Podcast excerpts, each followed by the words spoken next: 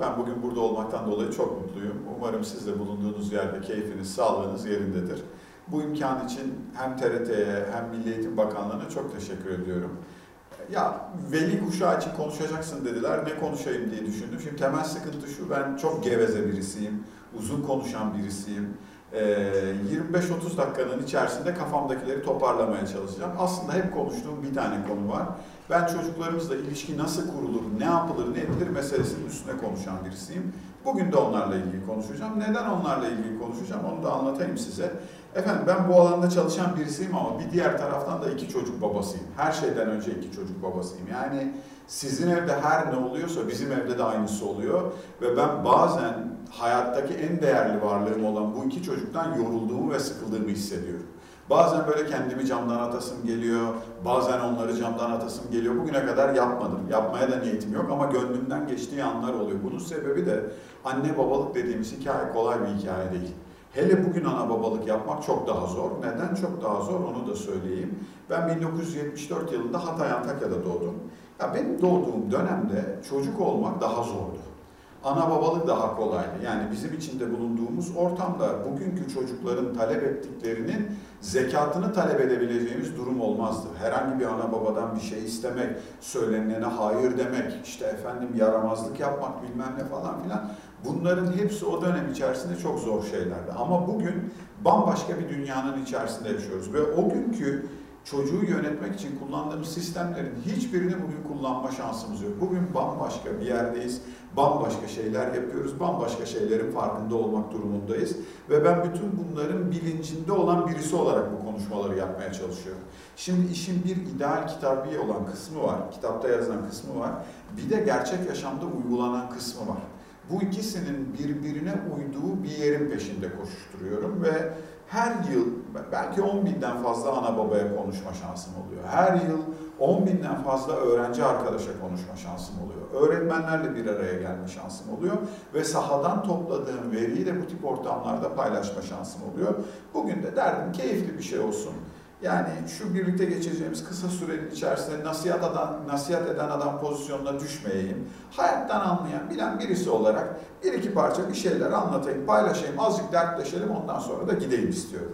Şimdi başlarken de ilk anlatmak istediğim şey şu. Ben nasıl baba oldum, nerede başladı bu iş onu anlatayım istiyorum. 26 Kasım 2007 oğlanı getirdiler kucağıma. Ya var ya şimdi televizyonun başındasınız, oturdunuz izliyorsunuz muhtemelen.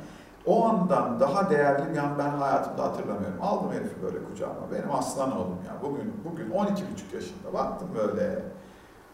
Bunu dedim ben seveyim diye getirdiler. Öyle keyifli, öyle güzel bir şey ki. Bir de gülümsedi bana böyle. Yüzümde güller açıyor. Bir yandan da yani içimde öyle bir duygu var ki ağlamaya başladım ben. Ağlıyorum.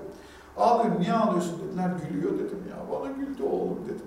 Öyle mutluyum. Çok da istemiştim baba olmayı. Aldım bunu böyle kucağıma. Bakınırken, bakınırken hemşire hanım geldi. Maşallah, maşallah, maşallah dedi. Oğlan nur topu gibi dedi. Bakındım böyle. Elinde de bir kağıt var. O kağıt ne biliyor musunuz? Doğum karnesi. Benim ülkemde doğan çocuğa karne veriyorlar. Yani öyle kolay değil. Orada bile not alıyorsunuz. Ne yazar doğum karnesinde biliyor musunuz? Bilmem ne ili sınırları içerisinde, bilmem ne ilçesinde, bayan bilmem kim, bir erkek evlat, bir kız evlat her neyse doğurmuştur yazar. Altında da bir takım rakamlar var. Hangi rakamlar var? Boy ve kilolar var efendim. Boy ve kilo, doğum boy ve kilosu dünyanın en önemli rakamlarıdır. Bizim oğlanın da maşallah var, onu söyleyeyim. Baktım böyle kağıda, hemşire da dedi ki maşallah dedi. Oğlan dedi 51 buçuk santim dedi. Oğlan 51 buçuk santim deyince ben bir şeyden de anlamıyorum böyle ama gördüm anası biraz havaya girdi.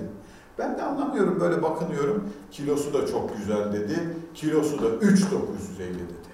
51 buçuğa 3950 deyince anası şöyle bir yatakta doğruldu. Bunu ben yaptım diyor. O zaman jeton bende de düştü. Onun dedim benim de bir katkım olmuş olabilir. Nasıl mutluyum böyle var ya maşallah boylu poslu olan çocuğu sahibi olmuşuz diye vurdum kendimi koridora. Şimdi bu şeyin e, doğumhane katının koridorları sınav sonucu açıklanmış okul kantini gibi. Herkes birbirine not soruyor. Herkes birbirine not soruyor. İşte sana kaç verdiler, sen kaç aldın, seninkisi ne oldu, seninkisi ne oldu diye. Bana da notunu soruyorlar. Abi katın en iyi çocuğu benim biliyor musunuz? Katın en iyi çocuğu bizde. Ben de dönüyorum böyle 51 buçuğa 3950, 51 buçuğa 3950 diye havalana havalana dolanıyorum katın içerisinde. Ben böyle gezinirken dayım gördü. O da ziyarete gelmiş. Gel gel gel. gel. Ne yapıyorsun sen. Dayım dedim ya hoş geldin canım dayım dedim. Ver o güzel elini öpeyim falan. Öpüştük öpüştük. Oğlum dedi sen ne yapıyorsun ya dedim. Ya dedim dayı işte konuşuyoruz sohbet ediyoruz falan filan dedim. Öyle dedi herkese dedi 3950 deme dedi. Dayım neden herkese çocuğun kilosunu söylememi istemiyor biliyorsunuz değil mi?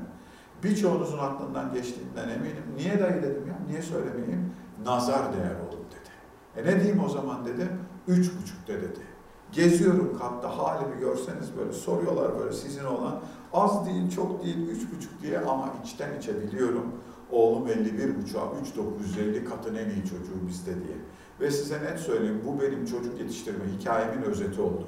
Ben yaşamımın her yerinde, her an, her saniye, içine girdiğim her ortamda o bulunan yerin en iyi çocuğu benimkisi olsun istedim. Okulda en iyi olsun, sporda en iyi olsun, en sosyal çocuk benimkisi olsun. En akıllısı benimkisi olsun. En çok kitabı benimkisi olsun. Yemek yemeyi en düzgün yapan o olsun. Bilmem neyi en iyi yapan o olsun. En iyi yapan o, o, o, o, o derken bunu yapmak için uğraşıyorum. Ve net söyleyeyim size bununla ilgili uğraşa uğraşa kendi iki çocuğumun canını okuyorum. Bunu bir tek ben mi yapıyorum? Bakın net söyleyeyim size bunu bugün hepimiz yapıyoruz bugünün ana babasının kendi çocuğundan talebi ve beklentileri hiçbir zaman bitmiyor. Hiçbir zaman bitmiyor ve şunun farkındayım. Eğer bunu yapmaya devam edersem, eğer bunu yapmaya devam edersem aramızdaki ilişki onarılmayacak şekilde berbat olacak. Yani net söyleyeyim size ben nasıl bir çocuk istiyorum konusu üstüne çok kafa patlatmış birisiyim. Alanım bu olduğu için bununla ilgili çok çalışmış, çok düşünmüş, üstüne çok fikir üretmiş birisiyim ve kafamın içinde şu var, nasıl bir gelecek istiyorsun Polat ya? Yani senin iki çocuğun var, bunlarla 10 sene sonra nasıl bir yerde olmak istiyorsun? 20 sene sonra nasıl bir yerde olmak istiyorsun? Nasıl bir hayat yaşamak istiyorsun meselesinin üstüne çok düşündüm ben. Düşünüyorum da hala düşünüyorum. Net bir şey bulabilmiş değilim ama istemediğim şeylerin ne olduğunu farkındayım. Ya olabilir. Anne babalara soruyorum ben nasıl bir çocuk istiyorsunuz diye bana anlatıyorlar. Başarılı bir çocuk istiyorlar. E derslerde iyi bir çocuk istiyorlar. Kendi işini kendi gören bir çocuk istiyorlar. Düzgün yemek yesin istiyorlar. Vaktinde yatsın istiyorlar. Efendim iyi meslek sahibi olsun. Vatana millete hayırlı, ailesine hayırlı, saygılı, sevgili falanlı filanlı, çalışkan, akıllı öyle bir liste çıkıyor ki önümüze. Yani bu listeyi çocuktan almaya çalışan aileler için söylüyorum. Canını okuyoruz yani. Canını okuyoruz. Şimdi bildiğim bir tane hikaye var. Uzun vadeli kendi yaşantımdan umduğum, inşallah çocuklarımla gelirim dediğim yeri söyleyeyim size. Ben bir gün yaşlanabilmeyi umuyorum. Yaşlanabilecek kadar uzun yaşayabilmeyi umuyorum. Ve diyorum ki oğlum yaşlandın diyelim. 70'li yaşlarındasın. Ömür verdi, o kadar gitti. O yaşlardasın. Oğlum 40'larında olacak, kızım 30'larında olacak ve ya bizim çok tatlı bir babamız var gidelim şu adamla sohbet edelim diyecekleri bir durum yaratabilir miyim? Öyle bir ilişkiyi bugün kurabilir miyim? Dertlendiğim yer burası. Eğer bunu sağlayabilirsem şunun farkındayım. O iki çocuk da zaman içerisinde az önce saydığım başarılı olma, iyi eğitim alma, bilmem ne falan filan bunların hepsini hallederler. Biz yaşamda kendi yaşamımızın içerisinde kendimizi çocuklarımızın hayatında nereye koyduğumuzun farkında olmak durumundayız.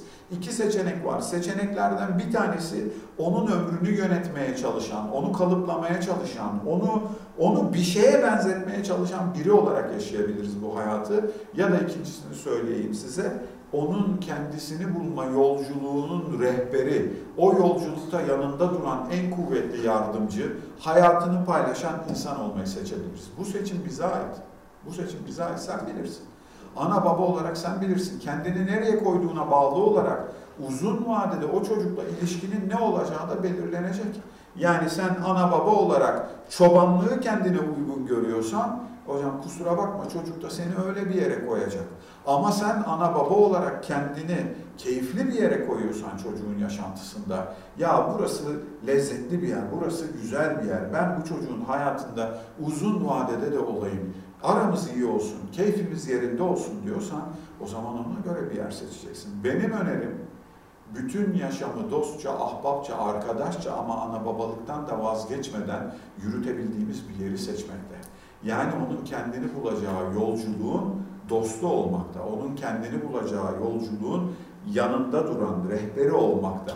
Öyle bir şey sağlayabilirsek bence keyifli bir yere doğru gidebiliriz. Peki bunu nasıl yapılır? Şimdi de onu anlatacağım. Efendim şimdi asıl mesele ne biliyor musunuz? Asıl mesele çocuğunuzla kurduğunuz ilişkide. Yani siz öyle bir ilişki kurun ki bu ilişkinin içerisinde bir yandan ona rehberlik edebilin. Yani şeyi de söylemiyorum lütfen yanlış anlaşılmasın. Sizin ana baba olarak biriktirdiğiniz deneyimden çocuk hiç faydalanmasın demiyorum.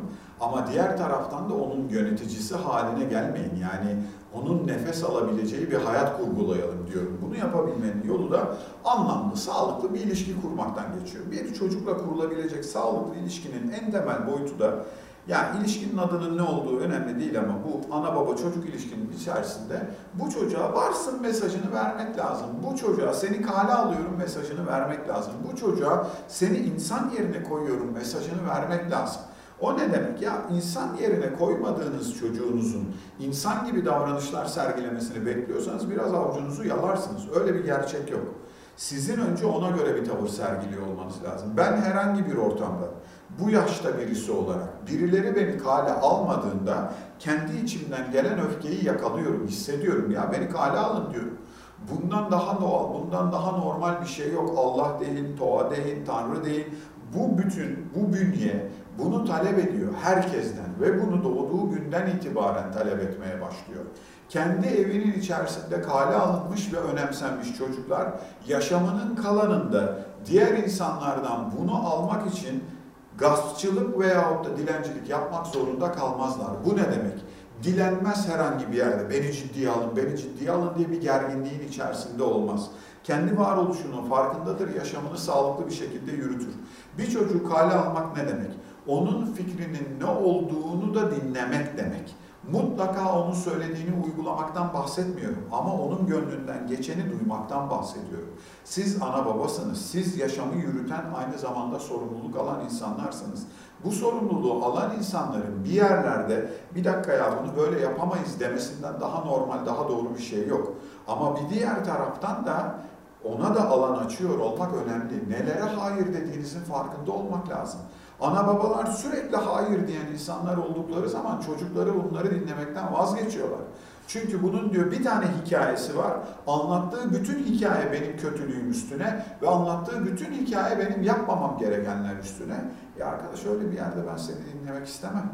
İlk aradığımız şey bu. Kale alıyor musun? Kale almak ne demek? Ya en basitinden anlatayım size. Benim kızım Allah bana bağışlasın Doğa. Beş küsur yaşında. Doğa Sabahleyin ben yolcu edeceğim. Servise binecek, okuluna gidecek. Hadi kızım dedim giyin gidelim. Tamam baba dedi. Ne giyeyim falan filan böyle. Ben dedi pijamayla gideceğim bugün okula dedi. Şu kadar bir şey. Ben pijamayla gideceğim okula dedi. Ben de kendi içimde böyle gerildiğimi hissettiğim o anda. Yani ya arkadaş niye pijamayla gitmek istiyorsun okula? Başka bir şey daha var. Annenin seni yolcu ettiği gün pijamayla git. Bana emanet edildiğin gün özellikle niye pijamayla gitmek istiyorsun? Şimdi ben bunu göndereyim pijamayla okula. Döndüğü zaman karşılayanlar ne diyecekler? Adama emanet ol kızı bak pijamayla göndermiş okula diyecekler. Kızım dedi pijamayla olmaz. Doğru düzgün bir şey. Ne giyeyim o zaman dedi. Ne giyeyim dedi. Ya ne bileyim dedim. Etek giy, pantolon giy, eşofman giy, doğru düzgün bir şey giy. Öyle git okula dedi. Tamam o zaman dedi. Gitti odaya geri geldi hocam. O pijamanın üstüne giymiş o eteği. Tamam mı? Yani sen dedim pijama gitmezsin diye ama dedi giymiş üstüne eteği. Boynuna da bir tane fular bağlamış. Ayağında da kahverengi ayakkabılar. Az sonra süt sağmaya gidecek gibi görünüyor kızım. Az sonra. Baktı bana böyle olmuş mu dedi. Ama yüzde bir ifade var hocam. Yüzde bir ifade var. Pırıl pırıl tamam mı? Orasıdır zaten. Olmuş dedim olmuş. Mis gibi olmuş. Hadi sağlıkla git. Okulu da aradım. Dedim ki bugün pijamayla geliyor. Haberiniz olsun. Şimdi çocuğun burada aldığı mesaj ne? Çocuğun burada aldığı mesaj şu. Ben kendi hayatımla ilgili bazı kararları alabilirim diyor. Evet ama bir diğer taraftan senin de talep ettiklerin var diyor. Aha diyor çözümle geldim. Kendi yaşamı içerisinde çözüm bulabilen bir çocuk yetiştirmek uzun vadeli sizi de rahatlatır yaşamın içerisinde. Kale almak önemlidir, önemsemek önemlidir ama bir şey daha önemlidir, kabul etmek önemlidir. Kabul edilmek istiyoruz. Herhangi bir ortamda, herhangi bir yerde birileri sizi çok uzun süre eleştirdiği zaman kendinizi nasıl hissediyorsunuz? Ben net söyleyeyim size, üçüncü cümleden sonrasını duymamaya başlıyorum. Baktım eleştiriden devam edecek, buradan yürüyecek. Diyorum ki ya bunun, bunu tamam diyorum. Bunu dinlemenin bir esprisi yok. Çünkü aynı şeyleri anlatmaya devam edecek. Ve bu hikayenin tümü benim eksik olduğumla ilgili bir hikaye. Biz bugün farkında olmadan her an her saniye çocuklarımızı eleştiriyoruz. Ve bu eleştirinin sonunda bunlar hiçbir şey yapmayı istemeyecekleri noktaya geliyorlar. Ne yazık ki çok konuyla ilgili bilgi sahibi çocuk yetiştiriyoruz. Çok konuya hakimiyeti olan insanlar yetiştiriyoruz. Ancak bunların sahaya çıkma isteklerini elinden biz kabul etmeyerek alıyoruz. Eleştirerek alıyoruz. Bugün okuldan eve gelmiş çocukla ana baba konuşmasının örneğini vereyim size. Eve gelmiş çocuk ilk sorulan soru nedir? Günün nasıl geçti? Öğrettik bunu çünkü. Analar babalar biliyor. Haline hatırını soralım. Günün nasıl geçti? İyi diyor. Ne yaptınız bugün? Hiç diyor. Ne yedin? Yedik işte bir şeyler. Bitti. Bundan daha fazla ne muhabbet bekliyorsun? Bu saate kadar muhabbet etmemişsiniz ve zaten sohbetin gideceği yerde belli. Ödevin var mı? En önemli sorulardan biridir. Ana babaların en severek sorduğu sorulardan biridir. Çocuk da diyor ki anne yok diyeceğim diyor başımız belaya girecek. Var diyeceğim diyor o da olmayacak. Duruyor dönüyor böyle diyor ki var ama diyor daha sonra yaparım. Şimdi anayla baba da diyor ki e ne yapalım diyor daha sonra yaparım dedi diyor fırsat verelim. Bütün geceyi o ödevin bekçiliğini yaparak geçiriyor ana baba. Sorduğu bir soru daha var. Sınavdan kaç aldın? Ya arkadaş bir çocuğun bir sınavdan kaç aldığını bugün teknik bilgi olarak hepimiz biliyoruz ya. Geliyor bu zaten benim cep telefonuma oraya buraya geliyor. Ben ne aldığını biliyorum oğlum. Ama birçoğumuzun asıl merak ettiği şey benim çocuğumun aldığı not değil. Diğer çocukların aldığı not. Kusura bakmayın ama diğer çocukların aldığı notu niye merak ediyoruz? Ne, ne var yani? Benimkinin aldığı not belli. 80 almış. Sınıfın kalanını niye soruyorsun? 100 alan var mı sorusunu niye soruyorsun? Sen niye 100 almadın muhabbetini niye yapıyorsun? Çünkü derdimiz onun daha iyi olmasını istiyoruz ve örnek verebileceğimiz bir grup oluştuğu için buradan yürüyebileceğimizi sanıyoruz. Net söyleyeyim size, böyle yaklaşılmış bir çocuğun kendi yaşamında mutlu olma ihtimali çok düşük. Bizim çocuklarımız kabul görmek istiyorlar. Benim notumu bilelim, konuşalım. Bir eksik gedik varsa onun da muhabbetini yapalım ama benden başkalarının ne aldığı kısmı bizim sohbetimizin konusu olmamalı. Ben öyle bir zamanda kendimi değersiz hissediyorum. Ve kabul görmek ne demek biliyor musunuz? Eğrisiyle doğrusuyla şu elimizdeki malzeme bizimdir demek. Eğrisiyle doğrusuyla şu elimizdeki malzeme bizimdirden daha anlamlı, daha keyifli, daha mutlu hissettiren bir şey yok ya. Ben bu hayatın içerisinde sizin tarafınızdan sevilebilir olduğumu, sizin bana bakışlarınızdan, sizin bana tavrınızdan, ya yaptıkların genel olarak bizim için kabuldür. Oğlum sen iyi ki varsın dediğinizi bilmek istiyorum ya.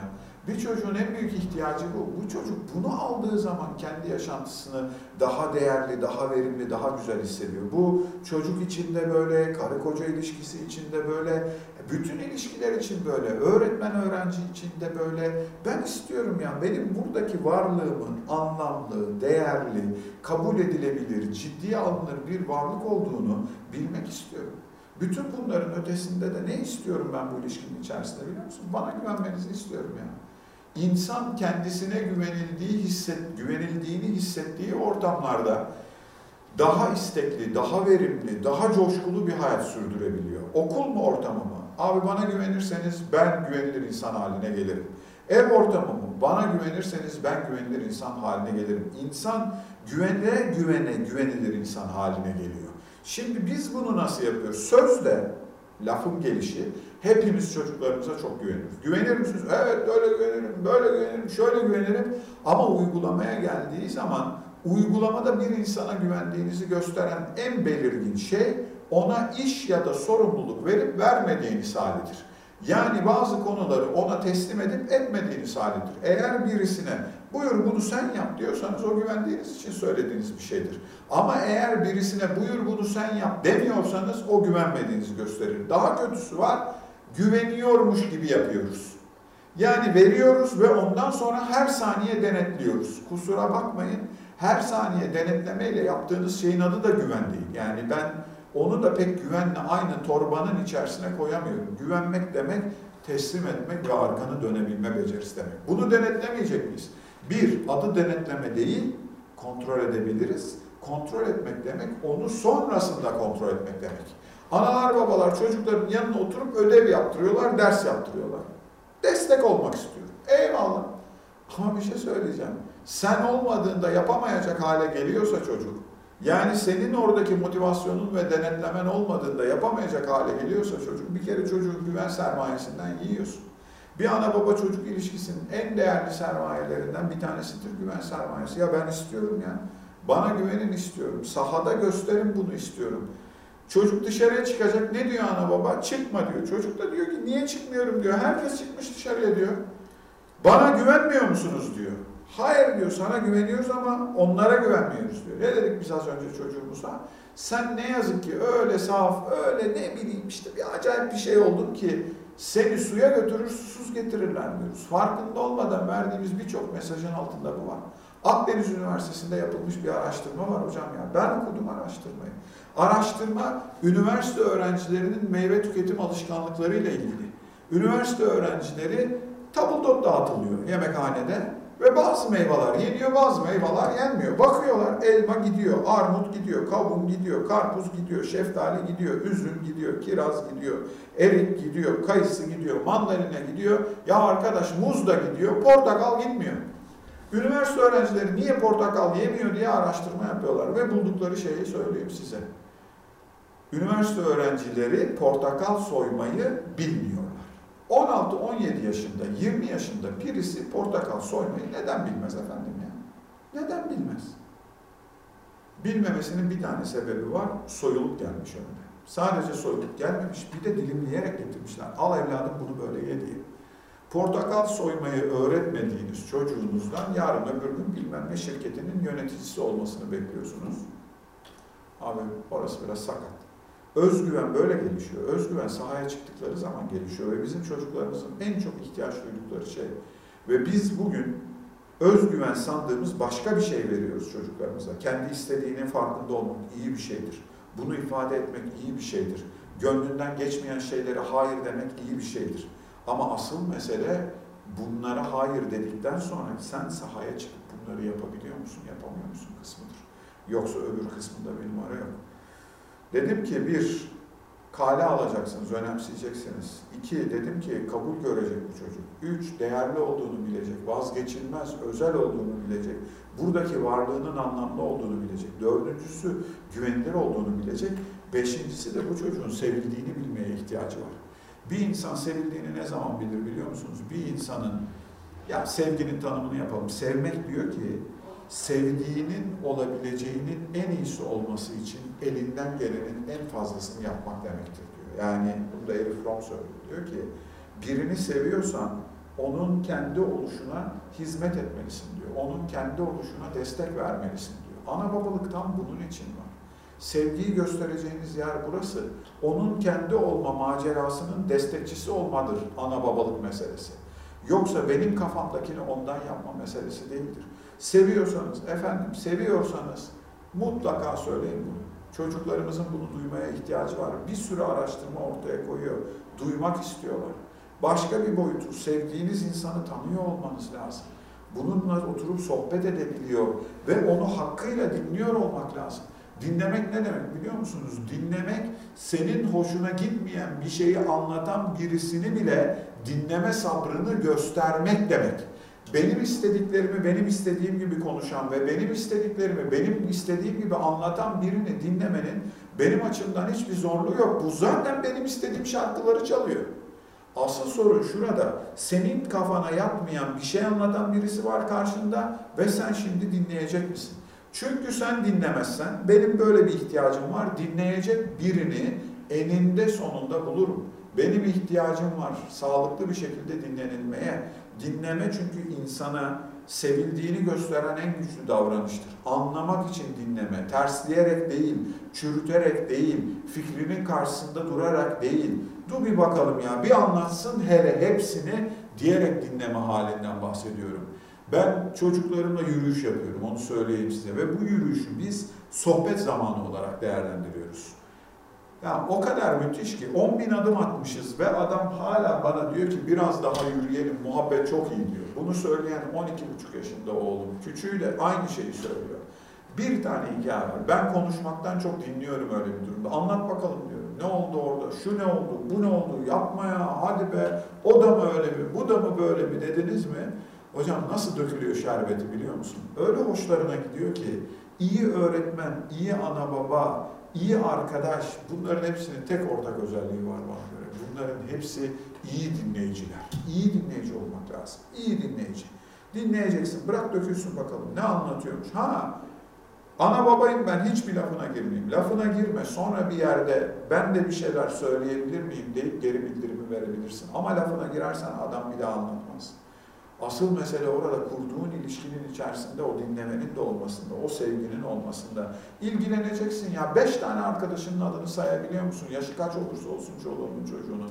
Üç tane hikayesinin konusunu biliyor musun? Sana anlattığı, paylaştığı bir tane rüyasını hatırlıyor musun? Başka türlü olmaz hocam. Emek istiyor bu iş. Sevdiğini göstermek, sevmek emek isteyen bir şey.